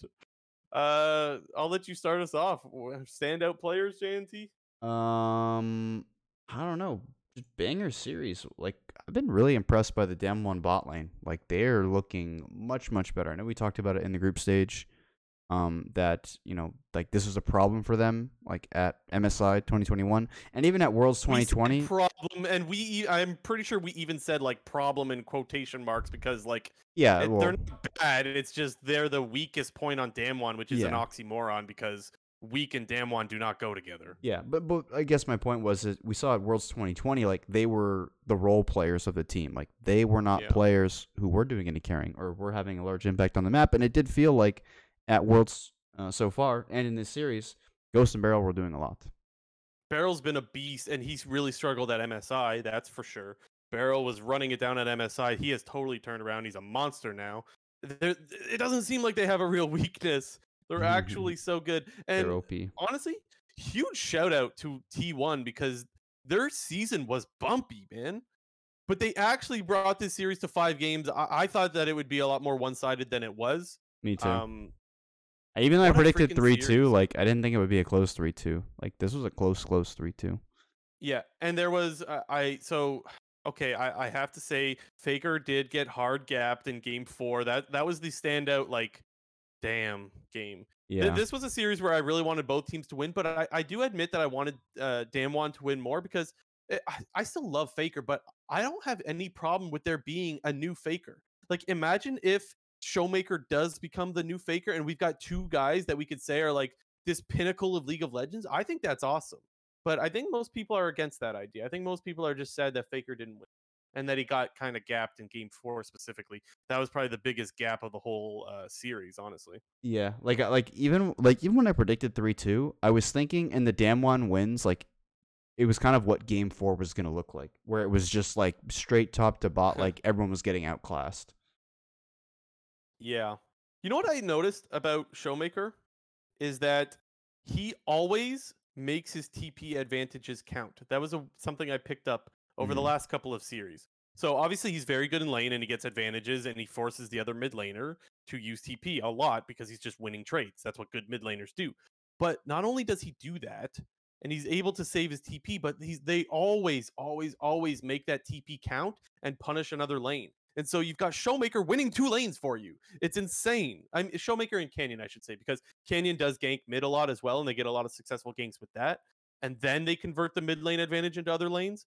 But it's amazing how these two guys just automatically win you two lanes, and then the bot lane, which is again supposed to be the weakness, quote unquote, is just solid. Mhm. I, uh, they looked really, really good, and I mean, I, I guess T1 also looked good as well. They brought them to five games, but I think this was about as close as it can get to beating Dam. I. Yeah. Um, the, pretty much exactly what you're outlining with the Showmaker TP usage and kind of pairing up with Canyon to just like, hey, we have TP advantage mid, let's just go wreck another lane because we're already winning mid lane. It's, it's pretty much exactly what BDD was doing in the previous Yep. quarterfinal series, um, against Cloud Nine. It was like literally exactly the same. Like Showmaker and Canyon were executing that game plan to perfection against Faker, and just like a much better team, obviously T1 than Cloud Nine, which makes it, I think, even more impressive. Yep, yep, yep. Uh, I want to talk about Keria. What did you think of the Zilean? I thought his Yeah, Zilean was yeah, fucking the awesome. Zilean was great. That was a lot of fun to see. I like Definitely not as influential in the second game because in the first game that they pulled it out, it was against like heavy dive. I, uh, what was it against? It was against Jarvan or something. yeah, yeah. I don't know if I have that in my notes. It Mhm. was against heavy dive, and I know for sure it was against Syndra because I mean the Syndra R button is just really not as effective with a Zilean. But they didn't have that in the second game, so the Zilean wasn't as effective. But still a really fun pick and something we hadn't seen yet. And Keria looked really good on it, and it was just absolute cancer for Damwon to deal with. So you could see that T1 prepped some really good things coming into the into the series, and they were able to take games because of that. Yeah, I mean, we really saw like Jhin have super high priority in this series. We saw like both supports. I think had a really good series. I mean, yeah, like yeah, one loss, but I thought both BeryL and Keria looked really, really good in their wins. Um, I've been saying this. I feel like almost the entirety of the tournament. Rakan is, in my opinion, the best fucking support in the game, and BeryL was just like he played that so well in games four and game five. Was really like kind of fucking with Keria for the majority of the game, but I think also Showmaker's uh, Zoe like he's just like oh my god hits every skill shot i don't even know yeah, some of those bubbles are actually really nasty. Yeah. But uh, yeah, we could But, go on about yeah, Showmaker when all when, Car- when Keria did pick the Zilean, it just wanted me. It- I wanted T1 to win just even that much more because I wanted like T1 Zilean skin. Like I don't play Zilean or anything, but like I feel like it'd be a cool skin and I would want to have it. That would be pretty sweet, actually. I think that would be pretty cool, especially if like because that would have been the pick that really influenced the series. Right? Yeah. If you pick up a win in that game, Mhm. that is like this Zilean pick is the reason you won that series, Yeah. or I guess one of the reasons. I guess you could say. Um, I will say I do not think Canna had the greatest series. No, And- he was getting a bit shit on. Th- So I, I think it sucks anytime you see someone not uh, deliver. But I think why this sucked so much more is because he struggled a lot in the regular season and he got shit on by fans a lot. Like, oh my god, the spam that I saw for Canna was nonstop all in spring and, and yeah, anyway, we saw it for a while. And then he was having a really good worlds. Like he was actually looking so much better. I was like, wow, I don't know what got into this guy. He looks solid. And then he got kind of clapped in this series and it's like man he had it all turned around everything was going his way he started looking really solid and yes it is against what is probably the best team in the world but it still sucks to see the other Yeah, team but- pick on you so much and he he looked pretty lackluster Yeah, I mean, it didn't even look that bad to begin with. Like his game one wasn't that horrible. I thought his Yasuo in game two was actually pretty good. He, he did a good job. Basically, it felt like T one. It took them a bit of time to figure out like the timing on like the Lee Sin and Yasuo engages because we saw them kind of fail a couple of those earlier on in that game too. But his Yasuo was doing a lot of work, you know, later on in that game. But then game three, four, and five is when it really went all just bad. yeah the the Kennen picks weren't very good um i think that was game three and five and then Yeah. it was game four where he played the jace now as the jace he got all of his plates because khan was tping uh Mm. like he used his tp as gragas and he went and roamed mid and anyways Canna was able to get all of five plates top as Jace, and you want to see someone do something with that, and he wasn't really able to, unfortunately. Now, mind you, the other side of the of the map was getting shit on. Is I think it was his bot lane that was getting shit on, or maybe it was Mm. Faker. I don't remember. They- I just they- remember other. Everywhere was getting shit on in that game. Okay, well there, there you have it. I, I do remember thinking like, oh, it's Canna who's got the advantage, and he's got to hold off the rest of Damwon, and obviously he couldn't do that, so that feels a little bit bad. But yeah, even game three they won, and his Kennen still didn't really look all that great either. so Mm. Yeah, it was a little bit disappointing to to see him struggle towards the end of the series, and course everyone had to pick on him again. I was like, oh god, here we go again. All the Canna flames coming back. Yeah, Um, and I mean the he had good worlds. He didn't have a great series. yeah, I mean the other player that I think people were kind of picking on from the T1 side was Oner, uh, and the jungle also really didn't have like that great of an end to the series. But I mean, we've I've talked about this for quite a while now. Like the way that Damwon just like utilizes vision in the early game to just permanently track the enemy jungler is like, first of all, it's insane, and second of all, it just makes it so difficult for the enemy jungler to do anything. And it feels like once you fall behind against Damwon, specifically Canyon Showmaker, it feels like those two are just following you wherever you go. Like if you're on your if you're on your red side, like they're moving to that side of the river. If you're on your blue side, they're moving to that side, and they they basically just prevent you from doing anything in the game. So I, I don't really like fault Oner as much as other people do because I think it's just Damwon is just that insane and just countering everything that you're p- trying to do. Um, but I mean he didn't play that well either. But Well, you do also have to remind people that this is a very young roster as well, and I know that's like excuses, excuses, but I think it is valid when you're playing against the best team in the world and you're playing on the world stage, and they're all like 18 or 19 or whatever they are years yeah, old. they, they like, put up some really graphic. Uh, they put up the graphic where it was like world was it Worlds games or just international games, Yeah. and all the I team think it was yeah, Yeah, like- it was Worlds games. I Yeah, know. Anyway. and three of the T1 players were at nine games because that's how many games that they had played at Worlds at the time. Keria was like 18 because he had only played in the previous Worlds on DRX, and Faker was like outlasting. Like Faker had like way more, yeah, than like everybody else in the whole game, and all the Damwon players had like I think 70 or 80 plus or something like Yeah. that. Maybe it wasn't that much, but um, they had a lot more. yeah, it was like. I don't remember it exactly, but I just remember Faker had a shit ton. The rest of the team players had like none, and Damwon was like combined, like still beating them out, despite Faker having so many Worlds games. Yeah, and, and sometimes it's hard to judge nerves because you don't know how much plays are being affected or not being affected by nerves. But I can imagine that if I, I put my 18 or 19 year old self on that world stage, and I Yeah, am Oner's 18. sweating buckets. I am yeah. So I, I do I, I I am a little bit more empathetic, but they they played a great series. Unfortunately, they played the best team in the world. So tough luck. Yeah. Uh, I do want to shout out Gumayusi. Uh, his Jhin was Pog. That was uh that was Jhin a looks freaking awesome OP. game. But that was also the game that he had Keria as the Zilean, and so when you're getting sped up and you're already Jhin, who's already really fast, he's just He was yeah, he zooming was around. just zooming around people like he would be like it felt like a thousand five hundred unit like range away. Like he would get sped up by the Zilean, he would gale force like auto Q and like he would just die. Yeah, yeah. And the the last thing for me that I wanted to shout out was the one play where Canyon was playing Talon. This was game five, with that flank play. Do you remember what I'm talking about? Where Uh, just- T1 kind of gets pushed off Baron, he hop, he uses his parkour. Oh, yeah, yeah. and Mhm. sits in the brush there. Yeah, yeah. So I, re- I went back and rewatched this play a couple of times because I was like, how did he know that that wasn't warded?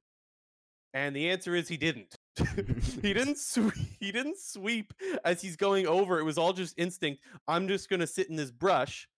Oner happens to walk by. He kills him and then starts running for the hills. Yeah, Right? He starts jumping over a bunch of walls and gets everyone to chase him. But that was so huge because yes, he ends up trading one for one. But that just gave his team the soul.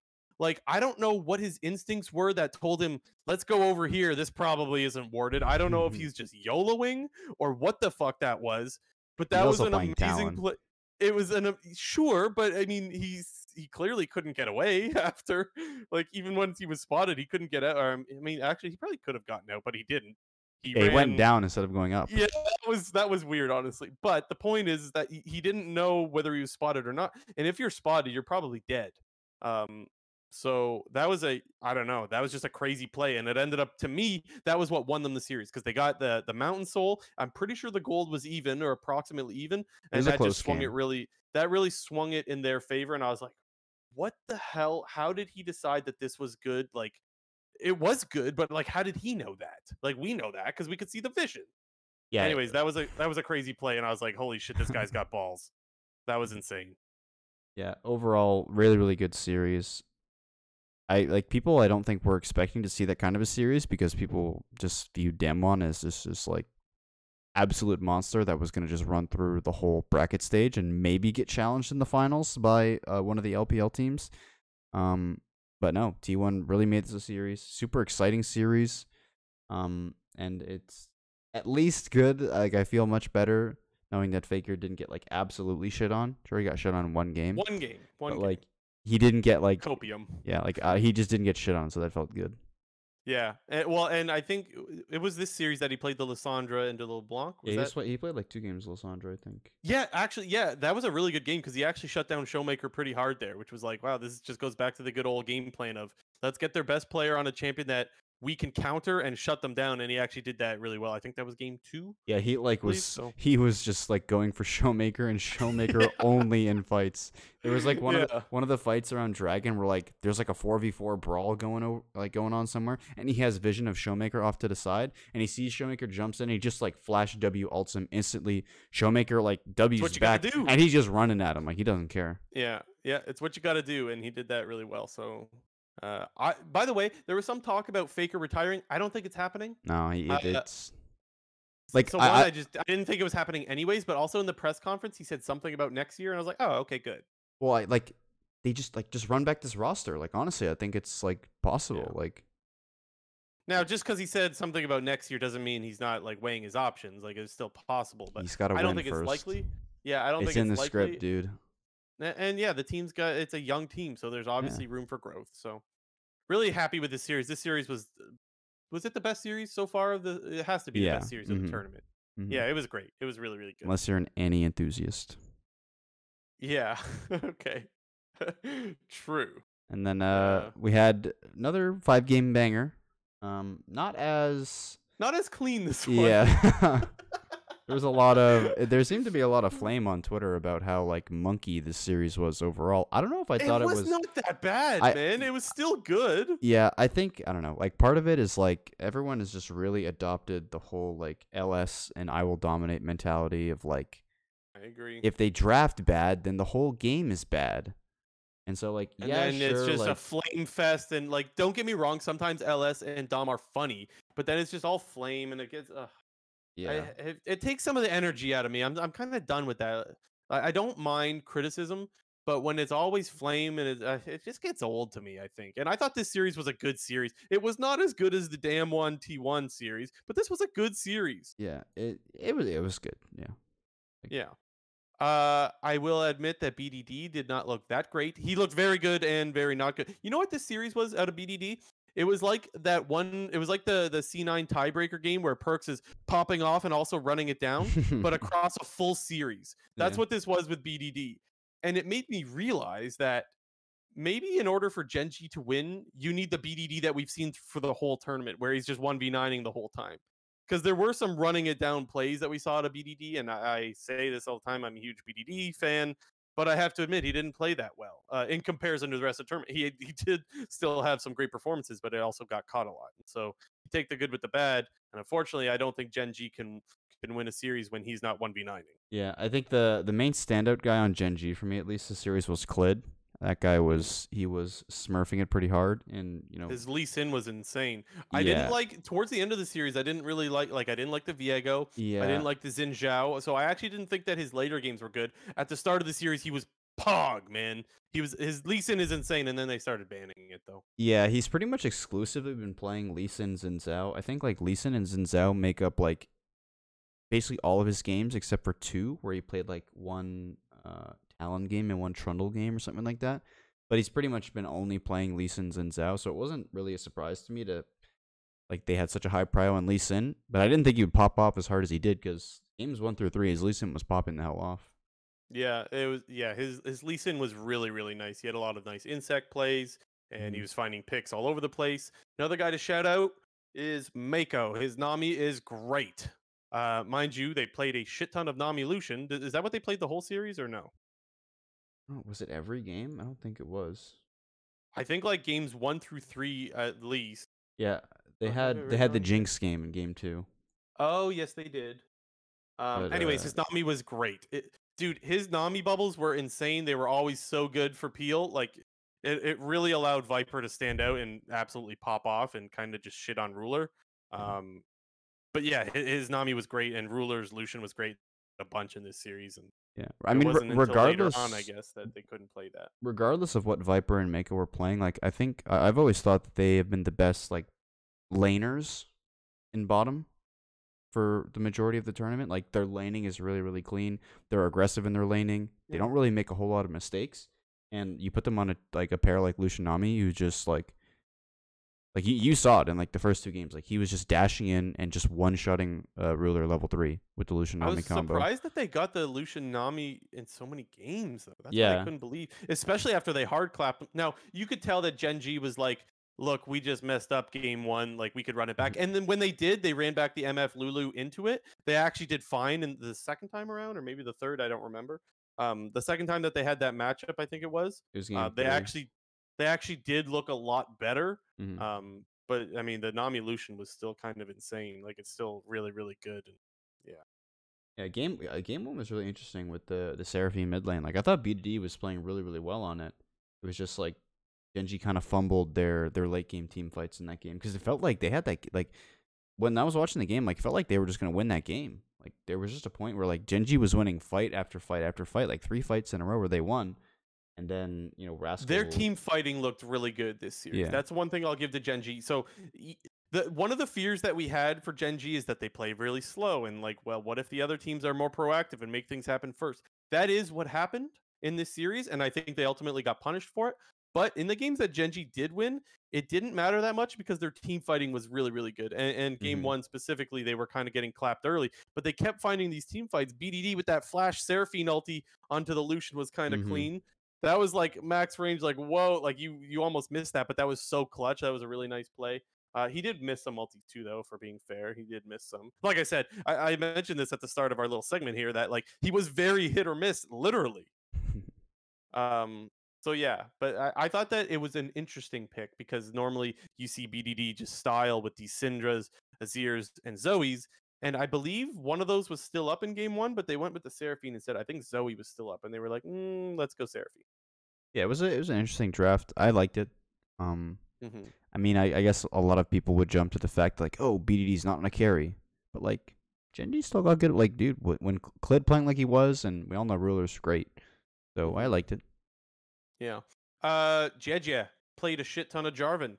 I like uh, it. That guy's Jarvan is not only good for engaging, he can peel really, really well with it too. Was Yeah, something his, I noticed His as well. team fighting this whole series on Jarvan was insane because I think a lot of the Yeah. power, a lot of what we've seen at Worlds is you know Jarvan. Everyone's just like viewing it as a super early game champion. If you don't get ahead in the early game, you're useless.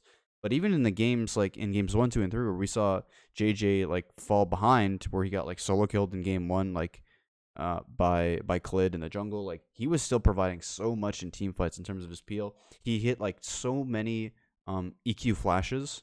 Um, Yeah. like that. Though, like there was just plenty of them that were super disgusting. He was going to stopwatch tech. I like it. Well, and and I mentioned how Meiko was peeling really nicely with the with the Nami. Uh, You had great peel out of Nami and Lucian, and that's why Viper is just popping off in all of these fights. I was really, really impressed with their team fighting as well. Now, mind you, I said the same thing about Gen G, and that's where I think the strength was in this series was both teams had really nice team fighting. And so when I hear that this series was kind of messy, I just don't agree. Yes, there's some messy plays. That happens in every series. That doesn't mean the series itself is messy. I thought that it was a great series. I, I really enjoyed it. I'm sad that the the Gen G run is over, but uh, I'm happy with their performance, and I'm also happy that we're going to get a finals that's two different regions. That's a that's a plus as well. Well, that's how it's been for quite a while. Yeah, but I mean, it could have been Uh, I guess. versus LCK. I That would have been probably that would have probably fucked the viewership. Honestly, that might yeah, have been I think it would have. Yeah, I think so too. I, and I would have been sad because, like, like I said, I mentioned earlier, like I, I want to see another faker, quote unquote. Like I want to see Showmaker become that guy. I think that'd be sweet. And he's got to win well, two I want to cheer, but I don't. I didn't want to cheer against BDD, so I was like, oh no. Like, the, I guess it's not the worst thing that Gen G lost. So I'm not. There's no uh friction there. Um, what else? What else? Anything else, JNT? Uh no, I I just thought like this series what made it really interesting because we're, we're seeing a lot of games be super one-sided and I think that's normally because one jungler just ends up shitting on the other jungler. And I think in this series we had two junglers who were playing really really well and team fighting really really well for their teams, keeping them in it like all the time. Like it didn't feel like other than what was it like game 4 I think, where like games four and five were like kind of the only really one sided games in this series. Yeah, game five sucked. That was going to be my last point. Yeah, game five game five suck. wasn't close. Game Yeah. five was not close. If that's like why both people are saying teams the series were in messy, the games. I- yeah. I- If that's why people are saying the series was messy, because game five, I'd be like, okay, like game five was actually not really clean. Um, but the rest of the series was pretty good. yeah. Uh, the the one thing that I noticed with with game five, this is this will be my last point on this series is, um, they had Gen G had the Wombo comp where you, you have the uh, the Rakan, the Orianna, and the I'm missing one. I hated that Orianna pick. I was even like, we were like watching the game and the draft was going on, and I was like, somebody's gonna pick some dumbass Orianna, and it just it happened, and I was like, oh man, like Oh, it was misfortune. Yeah, but see, I didn't mind the Orianna. I, I actually think Life actually uh, kind of unper- underperformed on the Rakan. Even the one team fight, they are behind, so they're down like 5k or something like that. They're struggling. But Rakan has a great flank, and he goes. He could have easily got a three man ulti on the Rakan, but he only got the Jhin, and I'm, Jhin is a good target. Don't get me wrong, Yeah. but because he didn't get the Jarvan, JieJie was able to peel for the Jhin with his EQ mhm. and that stopped them from erasing the Jhin. Whereas, like, if he just lands the three man ulti there, which I do believe he could have done, it's a clean wombo into Orianna ult and MF ulti, and they couldn't get the wombo the whole game. It felt like they never got that, and that's clearly what you draft for when you've got those three picks. It's so good, especially when you get that Rakan flank, and he had it. He had it, but he just missed the ulti onto the two guys, and uh, it was really, really sad. I think that was that was their way back into the game. It was a missed opportunity by Life, and that kind of cost the series, unfortunately.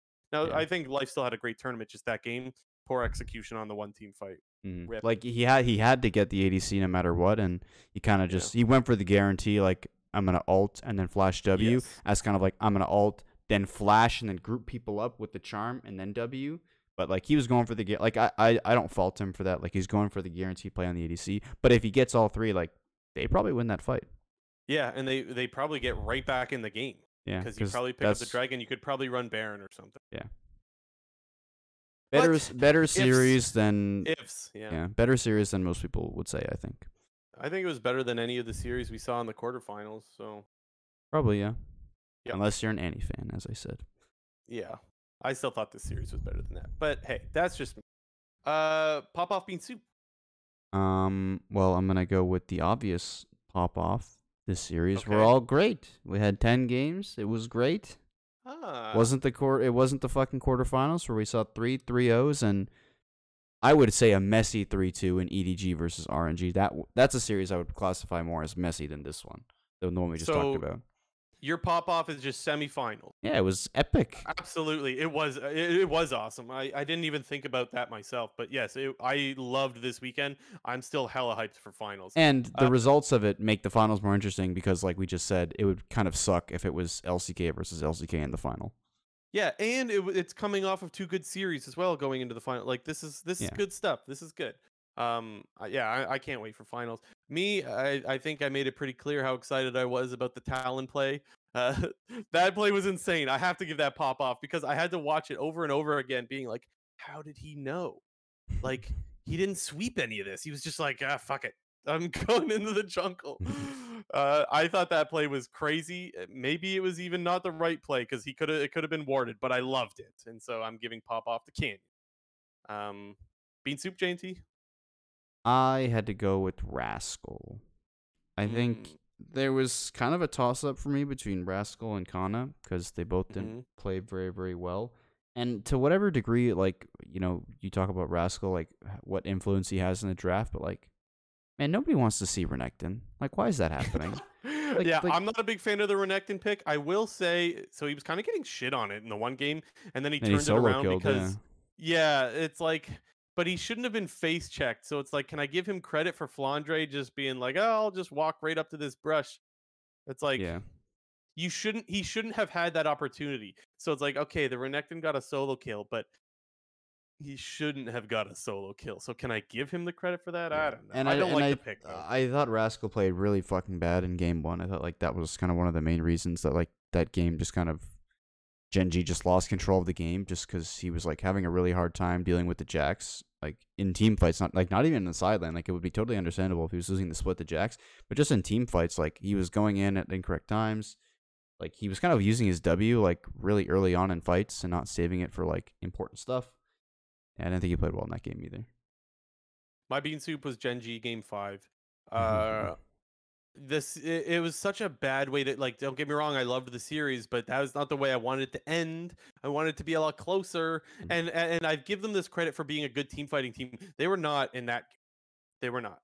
They were not on the same page either, which is like not usually something you're expect you're expecting out of Gen G. They were like the shockwave was already used, and Clid's still going in as Xin Zhao with nothing left and no it, like it it just didn't make sense to me. I couldn't believe how bad they played for game five, and so that was pretty disappointing. Uh, Yeah. so yeah, bean bean soup for game five, but uh, I mean, it, it feels like something that's weird to be picky about because I still loved the series and the whole weekend was great. But for the sake of our awards, I found some, and I went with. Mm-hmm. But now we get finals, EDG, Damwon preview. Let's go. JNT, should we just start with predictions? Uh, sure.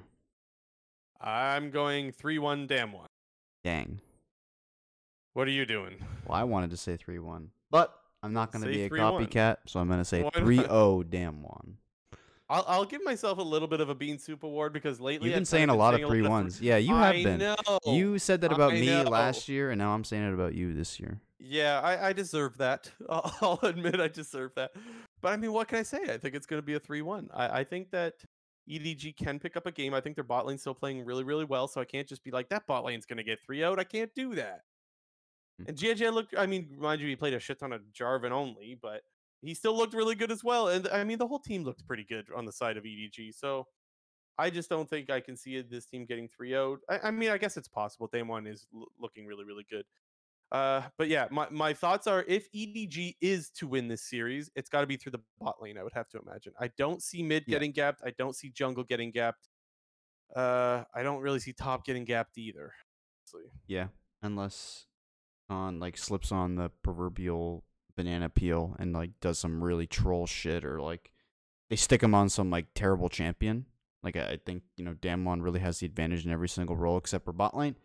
Um, I don't know. I just kind of went for the spicy 3-0 pick. Like Okay. I don't know. I I feel like Canyon and Showmaker are just too good. I don't know. Like I like. I'm I just. know, it's- I, I'm. it's I'm be the waiting. I'm waiting for the one game where it's like, oh my god, like Canyon and Showmaker just got shit on by those that other mid jungle, but it just doesn't happen. Like Yeah, it, happen. it it sounds boring. uh, Like it's sad to, to say, but like that's what it is, though. Like, yeah. There's nothing more to say. They're actually looking really, really good. mm-hmm. So I- I'm sorry, guys. I got no hot takes on this one. Yeah. I think Damwon's gonna win it. Yeah, I guess But- like the the only other way I would say is if like EDG go like really heavy topside focus, they try to get like Khan and Flandre into like a volatile matchup. Like if Khan picks the Lucian, like expect JJ to just like sit top and shut down the Lucian. Um, but in terms of like jungle mid, like I, I don't really just know like what EDG can do, unless like Scout is just somehow beating Showmaker in lane, or you know JieJie just hella goes mid early on to just completely annihilate any chance of them getting mid control. Um, So we did see Faker kind of shut down Showmaker the one game with the the Lissandra into the LeBlanc. So maybe you try to get him onto the LeBlanc and you say, I'm not going to win lane, but I'm going to shut him down from having pressure later on. That's something we've seen actually work a lot in this tournament specifically. yeah, So there are ways. I just don't know if Damwon's going to necessarily fall into them. yeah. That's that's my problem there. But uh, anyways, um, I think that our prop sheet's going to make this really fun. Uh, mhm. we're not we're not at the prop sheet stuff yet, guys, but stick around because I I think it's actually going to make the the finals a lot more fun to watch. I think I think we did it better this time around. Mhm. Um, anything else before we get into quick news? Um, I don't think so. I don't think so either. I'm just I'm I'm excited for finals. Should be fun. Let's do quick news. Go J and T. Yeah, we got. I mean, all the quick news is like roster rumor stuff. That's what we would, but we did it at the top because that's what people care about. Um, first up, this is a guy you were kind of been talking I about know the last couple of weeks. I was wrong. Uh, CLG hired a new general manager for their LCS team. His name is I don't know what he like his in name ga- in name game is, but I think it's like Jonathan or something. Like that's his. That's what His people call him. Jonathan. McDaniel is his name. He's Kamikaze Platypus. From what I've heard uh, about him, he- he mainly was- people call him Jonathan. So Yeah, yeah. He was the assistant GM for Golden Guardians. Now, to me, when I see CLG going after a guy like this, my thoughts are okay, this guy's had a lot of success in putting together low budget teams. So maybe CLG for the first time, for the first time says, hey, let's not spend a bunch of money on players that suck. Maybe. is Brox Maybe. sticking around on that roster or like what's going on? I don't know there? what's going on there. I would I, have would no keep idea. on Broxah if he wants to play there. I forgot all about Broxah. I love Broxah. Hopefully he sticks around in the LCS. Um, so the the reason why I said at the start of this little discussion that I was wrong is because this was my pick for the guy to be the next commissioner of the league. Still haven't heard anything about that. I don't know what's going on there. Yeah, I feel Um, like knowing the LCS, it's gonna just be some like last minute announcement, like two days before the start of the season. It's like, oh, season starting soon. By the way, this is the new GM. Well, I won't be surprised if they don't find one and Greeley sticks on as interim commission until they go a full year waiting for someone else. Hmm. Or there's still the meme answer. We can still wait for JatT. JatT for commish. Hashtag JatT for He's commish. he's trying to go fucking around the world with jobs within the LCS. yeah. Any new job in the LCS, JatT's got to do it. He's got to he's got to try it.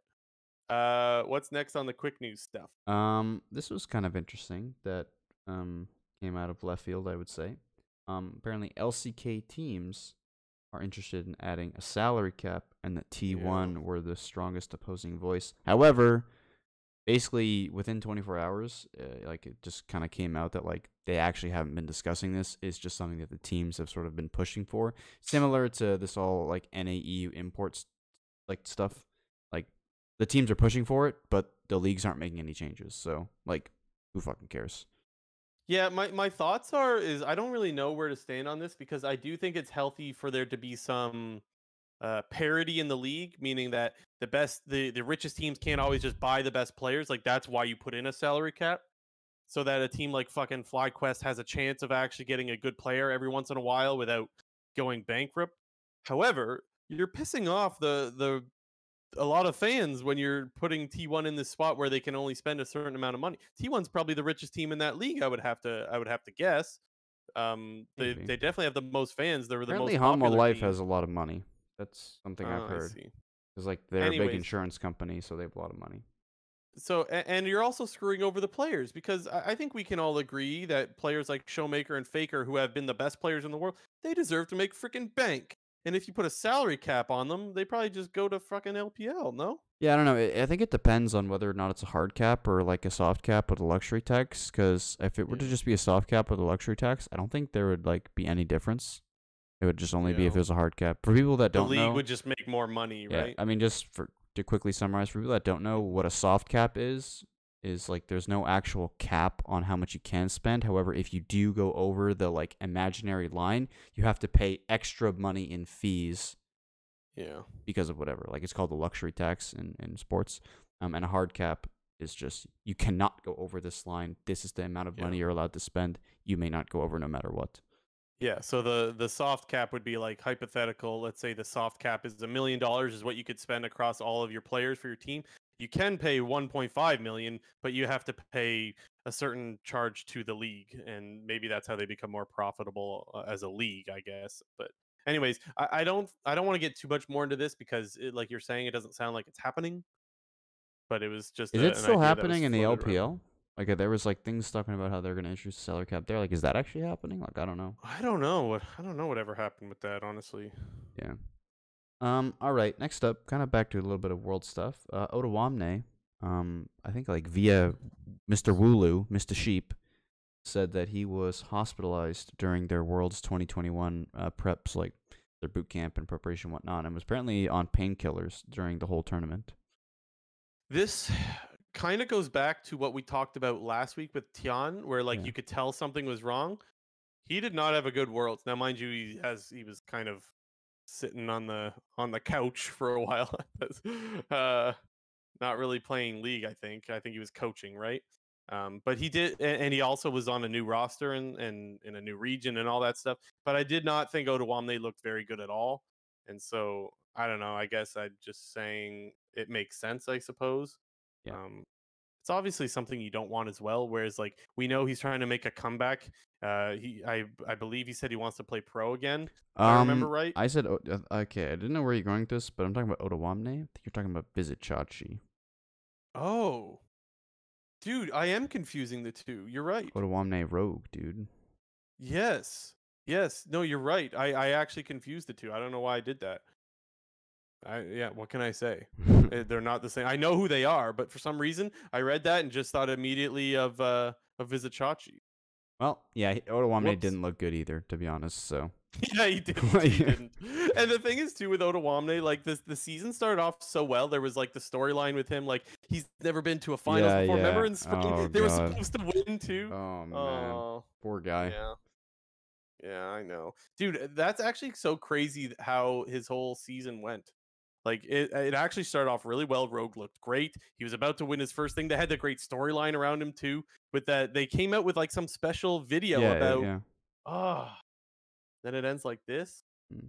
Not like this, man. Not like this. yeah. Uh, next up, uh, LWX said I think on his stream or something. I don't remember where it came from, but apparently the FPX roster has disbanded, quote unquote. Um, Yeah.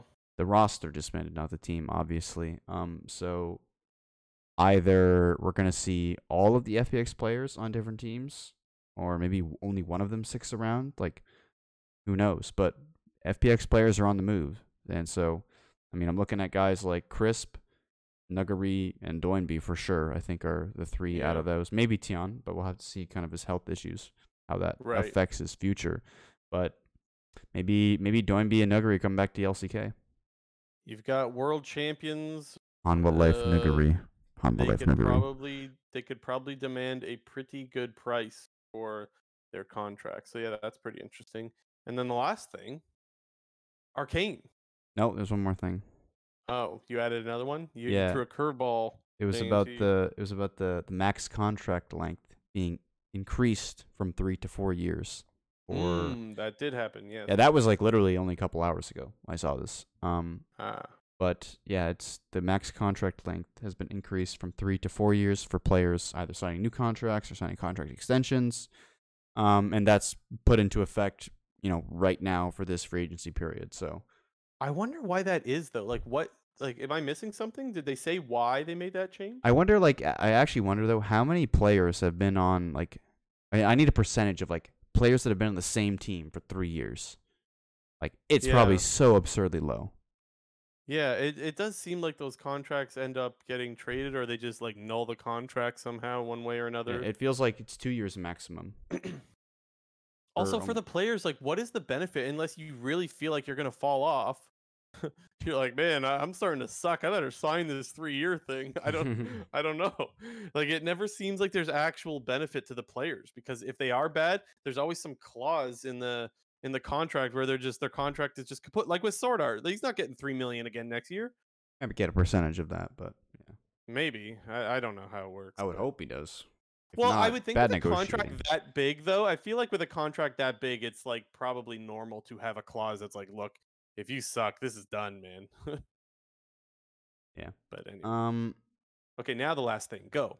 well, the arcane stuff. You seem so enthusiastic about it. Well, I mean, are you not? I, I can't wait. I've been waiting for whenever the hell they first announced this thing. I've been fired up for it. Yeah, it'll be good. I, I presume, I mean, the show is going to get released either right before, right after, or during Worlds. I also read on the League Reddit that they're going to br- they're to premiere the first 3 episodes on their Twitch stream and that you can get like bonus rewards. So that's kind of why I'm assuming that the finals are going to happen and then they're just going to release it right then and there. I don't know exactly. And we've been invited to co-stream it. That's a lie, but that would be cool, wouldn't it? Yeah, I actually like for a second was like believing like, oh, maybe we can just like watch it. Like I I, I was like, dude, I would have gone like gone to like somebody's stream, like watch sneaky stream while they like watch it or something. You baited me. Well, I don't know. I don't you. know how it's working. There's some sort of. pr- I, I honestly don't know. I'm just. I know that it's released. I actually have no idea. I, I thought there was something that you could actually co-stream it with actual people, not I don't know. like Sneaky or something. I'm I don't sure. know either. Guys, check Reddit for that one. We don't know, but it's gonna be freaking awesome, and maybe we'll talk about it on our next episode.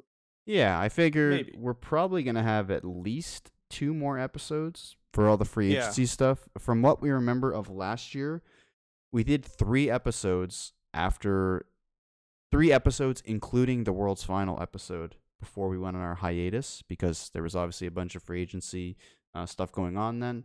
So I assume that's probably safe to say that at the very minimum we got three more to go. Yeah, it'll depend on how much roster moves there are, right? We If said that last year, but it it, it kind of kept going for three weeks basically. Yeah, I mean, because things were still happening. If there's nothing to talk about, we're not going to waste everyone's time with that. So, I mean, we'll we'll we'll figure it out as we go. But for now, it looks like we got a couple at least, and uh, that's pretty sweet. So, Mm-hmm. I I think we're enjoying this. Um, let's talk about the prop sheet before we close out the Oh show. yes, yes. guys, we're doing another prop sheet. We did one back in spring, and I think the problem back in spring was that the way we had it set up was you guys couldn't check the answers that you submitted. We Mhm. kind of made a whoopsie there. But now when you submit it, we have it so that it sends you the the picks that you made through email, right? Yeah. and we're gonna leave you so it's one entry per person obviously so like when you click on the link you can't sign up for more than one and we're gonna leave it open till friday so you can edit your picks until friday uh, around 10 p.m i think we're gonna close it Yeah. uh, don't count on that though guys just make sure you get your picks in there's a lot of fun props on here guys like we just put we thought uh, i think we put a lot of time into thinking of some funny stuff Mm-hmm. um, like which player is going to touch the trophy first? We got on there. Will a player cry on stage? Uh, that's a little less funny, but it's still kind of interesting. to be Yeah, like oh I my mean, god, he's crying. Someone usually is crying when they either you win Uh, or lose. and then obviously some gameplay stuff like who's going to average most kills. Will a non-jungler run predator? Will Khan play Lucian? Some stuff like that. It's about 20 to 20. What is it? 26 questions. It's like 26, 27.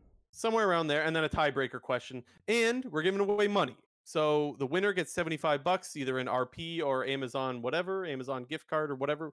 We'll find a way to get you 75 bucks. And then second place gets 25. Uh, it's free to enter, guys. All you have to do is follow us on Twitch. That is it. And we'll reach out to you through Twitch, most likely. Um, I think that's what we did last time. Yep. So just we need to check. So when we're if you win, we're gonna go into our Twitch followers and we're gonna see your name. And that's how we're gonna reach out to you. Mhm. So make sure you're following because we can't reach out to you if that doesn't happen, and that's a big problem. Mhm. Um, I think it's gonna make Worlds a lot more fun. Like Worlds is already fun, but if it's exciting when a player gets executed, I think that'll make it more fun. Um, so I, I think it'll be really good, and uh, we hope you guys enjoy it. Um, we used all of re- the where the money is coming from. It's coming from our subs that we got throughout the year. Mhm. We I guess throughout the whole year we got about a hundred dollars in subs. So we said, well, what the hell? Why don't we throw it into to you guys? So uh, I hope you guys enjoy it. Um, we'll leave a link in the Discord as well. Yeah, Discord, I'll- this I'll video. tweet out. I'll tweet out as well. We'll leave it in the yeah in the um, the what what were you saying the YouTube thing Yeah, the it'll be in the YouTube description. the description yes the description. We will leave it in there for you guys to have a look at it. Um, I think it'll be a lot of fun. So please fill those out, guys. You got till probably around Friday, and I think you'll enjoy it. Uh, yeah. Anything you want to add about the prop sheet, JNT? Well, I was just gonna say for anybody like lurking, I guess I could just post it in here right now. Oh, true. Do that. Go follow. Go well. Hit the follow button if you haven't, and then go fill it out right now. For any lurkers, there you go. Uh, and if you have any questions about it, uh, you can hop in our Discord. Our Discord is in the description all the time. Yeah. YouTube videos as well, right? And it's in Twitch. Yeah, or just as well. like I don't know, message us on Twitter or something. Yeah, hit hit me. You could DM. You could ask in the general chat in Discord, wherever you can find us. No problem. Just ask any questions. Uh, and there is some instructions at the top as well. So make sure you read like the small little paragraph of instructions. Mhm. And uh, we hope you guys enjoy it. So we put some time into it. Hope you guys enjoy that. Last thing before we close out the show is I've been meaning for a long time to ask you guys if you have any feedback for us. Um, it's been a it's been a long time since we've gotten feedback from people, and it's probably because we haven't asked for feedback. This is our first full year, like doing spring and summer of doing this podcast. Uh, clearly, we've had a lot of you guys stick around, but we want to know how to get more of you guys to stick around. So, if you guys have anything that you think we need to be better at, another thing you can reach out to us for. I, I don't think we're going to be too upset as long as you're honest and respectful. If there's something that we suck at, we need to know to be in order to fix that. So, uh, yeah, give us some feedback if you guys have it. Uh, we appreciate you guys. We we love you. J and T. anything else? nope. Okay, this was fun. I like these these off season rumor episodes. The the world stuff is great. Um, we're probably gonna go live next Monday? Question mark. I think so. Yeah. Take a Probably little. same thing after Hotline, right? Because yeah. Let Travis worlds lets us know a bunch of digest. shit. Yeah. Yeah, Digest Travis worlds. knows a bunch of shit that we don't know. Watch Arcane. That'll be good. Yeah, We'll do a little. We'll do a little Arcane thingy. yeah. Anyways, okay, I'm done rambling. Uh, thank you guys. This has been episode 64 of the Clown Fiesta podcast. We will see you next. Bye bye.